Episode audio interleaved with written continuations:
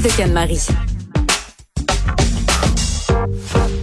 Et oui, au lit avec Anne-Marie, ben, je suis très contente d'avoir une toute nouvelle chronique. À chaque semaine, on va parler avec Anne-Marie Ménard, qui est professionnelle en sexologie.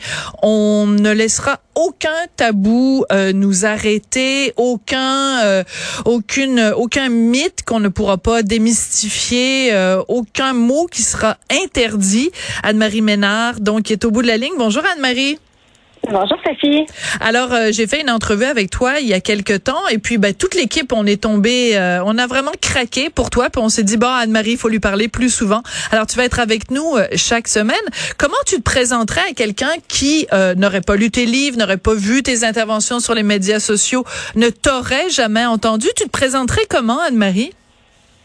C'est une bonne question. Donc, effectivement, je suis professionnelle en sexologie, ce qui veut dire que j'ai un baccalauréat en sexologie.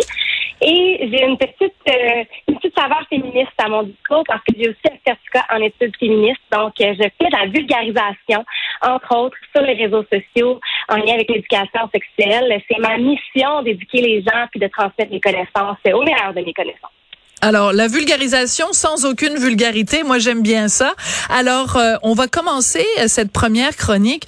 Euh, donc, je l'ai dit, sans tabou et sans euh, préjugés, en vraiment en mettant carte sur table. Je veux juste faire une mise en garde pour ceux qui savent avec qui je partage mon lit. Je ne parlerai pas de ma vie personnelle dans cette chronique. Soyez-en avertis. Quoique, peut-être que des fois, je vais donner des petits indices. Anne-Marie, tu voulais pour euh, le premier sujet. On va parler de pornographie et de sodomie. Euh, pourquoi les gens consomment de la porno?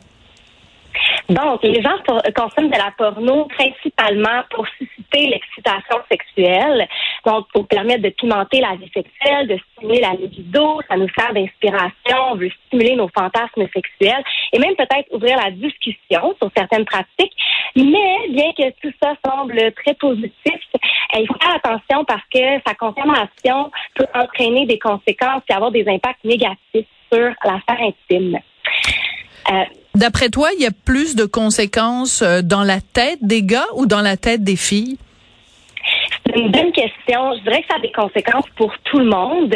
Bien sûr, euh, la pornographie va avoir des scripts sexuels qui vont avantager les hommes. Donc, on va avoir des scripts qui vont vraiment être centrés sur le plaisir des hommes, qui vont être très phallocentrés. On va avoir des scripts sexuels où la femme va être extrêmement soumise. Mais je pense qu'en tout et pour tout, euh, ça a des impacts négatifs pour vraiment tout le monde. Et j'ai même envie de dire que malheureusement, c'est devenu une source d'éducation à la sexualité pour les jeunes. Donc, euh, c'est vraiment tout le monde qui est impacté par ça. Quand tu dis phallocentré, donc centré sur le phallus, comme si euh, c'était le début et la fin, puis que c'était le bout du bout, cette affaire-là. Euh, alors que, bon, ben oui, ça fait partie évidemment de l'équation, mais il y a quand même pas juste ça. Euh, quand tu dis que très souvent dans les scénarios, la femme est soumise, est-ce que c'est possible aussi qu'il y ait des femmes qui aiment ça? C'est-à-dire que, euh, rappelle-toi par exemple, quand un, quand un livre comme euh, 50 nuances de, de Grey ou enfin Fifty Shades of Grey est sorti, il y a beaucoup de féministes qui disaient, mon Dieu, c'est effrayant, une femme qui aime être soumise, mais il y a quand même des, des centaines de milliers de femmes qui ont acheté ce livre-là. Donc, il y a des femmes qui aiment ça. Il y a des femmes qui aiment ça, c'est vrai. Après ça, on peut partir et philosopher sur le sujet et se demander comment ça crée nos fantasmes. Est-ce que nos fantasmes sont euh, parviennent de, de, de l'inconscient, euh, notre imaginaire collectif par lequel les, on est dans un système patriarcal, évidemment. Donc, les femmes ont peut-être moins de privilèges que les hommes. Euh, et peut-être que le fantasme collectif se crée ainsi. Mais euh, effectivement, je veux dire, toute pratique sexuelle est bonne et valide tant qu'on ne cause pas préjudice à soi ou à autrui. Et puis, ben, il y en a qui aiment ça, la soumission, c'est clair. Ah d'accord, ça j'aime bien, j'aime bien cette prémisse de dire de toute façon ce qui se passe entre nos deux oreilles ne regarde que nous et euh, tant qu'on fait pas de mal à quelqu'un, euh, vous pouvez bien euh, avoir du fun puis vous envoyer en l'air de la façon qui vous plaira. Ce qui nous amène justement à parler de la sodomie. Euh, c'est pas pour tout le monde. Est-ce qu'on peut peut-être commencer par une définition? C'est peut-être pas tout le monde qui sait quelle partie rentre où? Quand on parle de sodomie, on parle en fait de relations sexuelles anales. Donc, c'est un rapport sexuel par l'anus qui consiste en une pénétration soit du pénis, d'un doigt ou d'un objet, comme un jouet sexuel, par exemple.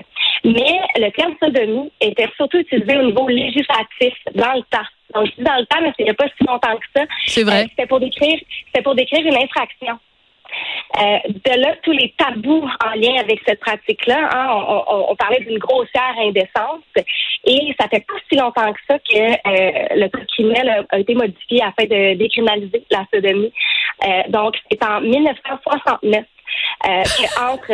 Excuse-moi, c'est 69, ça fait rire, oui. Oui, oui. Donc, je, je, vois d'où ça vient. Euh, mais effectivement, on a décriminalisé euh, entre sexes opposés ou entre adultes âgés d'au moins 21 ans. Euh, en, en, pourvu qu'il y ait du consentement. Et là, en 1988, ben, la, la, sodomie a pris le nom de relation sexuelle anale, donc on n'utilise plus vraiment le terme. Et l'âge du consentement pour la pratique est passé de 21 à 18 ans. Et ben, il y a des gens qui considèrent que c'est une discrimination parce que le consentement pour les relations sexuelles vaginales est de 16 ans.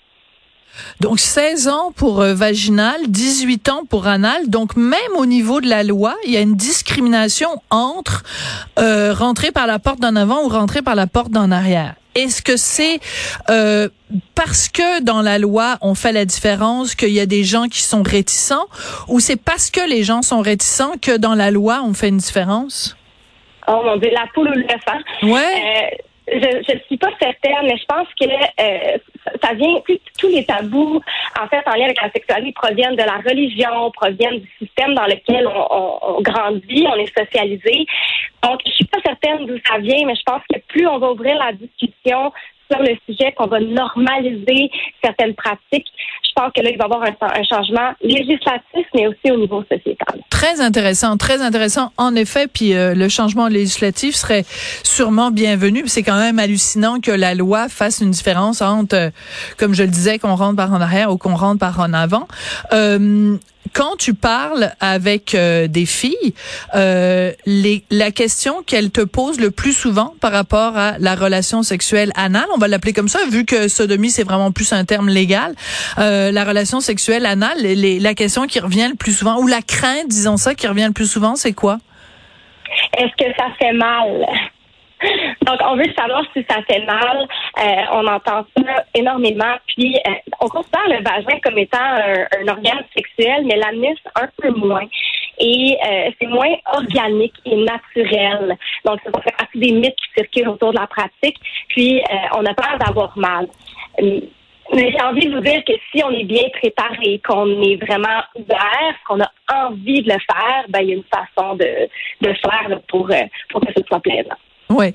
Et euh, ça, ça s'applique autant donc pour euh, relation un homme avec un homme, un homme avec une femme, une femme avec un avec euh, une femme aussi, parce que il y a toutes sortes d'accessoires qui peuvent être euh, utilisés. À quoi il faut faire attention pour pas se blesser ou blesser le partenaire? Donc, d'y aller tranquillement. Euh, J'aime beaucoup dire que l'anus est un trou universel. donc, euh, j'adore dire ça. Euh, mais donc, pour tout le monde, en fait, ça va être de préparer l'endroit. L'anus contient énormément de terminaisons nerveuses, comme le clitoris, comme le pénis, comme le corps en entier. Donc, il y a une façon de, de, protéger, donc avec du lubrifiant. On commence doucement, on commence avec des petits objets, puis ensuite, quand on se sent plus à l'aise, détendu et en confiance, on peut augmenter euh, la, grosseur de, de l'objet ou de ce qu'on veut insérer là, à ce niveau-là. Ou de la partie de la partie euh, du corps. Euh, tu l'as mentionné, Anne-Marie, et c'est une discussion qu'on a déjà eue, euh, toi et moi, parce que tu parles des terminaisons euh, nerveuses et également du, du, du plaisir qu'on y ressent. Tu, faisais, tu parlais tout à l'heure du clitoris. C'est important de le rappeler, on le rappellera jamais assez le clitoris est le seul organe humain entièrement dédié au plaisir. Sa seule raison d'exister, là, c'est le plaisir. Puis y a, les gars ont pas ça. Ils ont pas un organe qui est juste pour leur plaisir. Leur pénis, il sert au plaisir, mais il sert à d'autres affaires. Nous, on a un clitoris et il ne sert qu'à ça. C'est quand même formidable. Oui, c'est formidable. Donc, n'hésitez pas à le stimuler. voilà, exactement. Merci beaucoup, Anne-Marie. Très instructive comme, euh, comme première euh, rencontre. J'ai déjà hâte à la deuxième. Anne-Marie Ménard, professionnelle en sexologie, qui va être avec nous euh, chaque semaine. Merci beaucoup. Au lit avec Anne-Marie. Merci.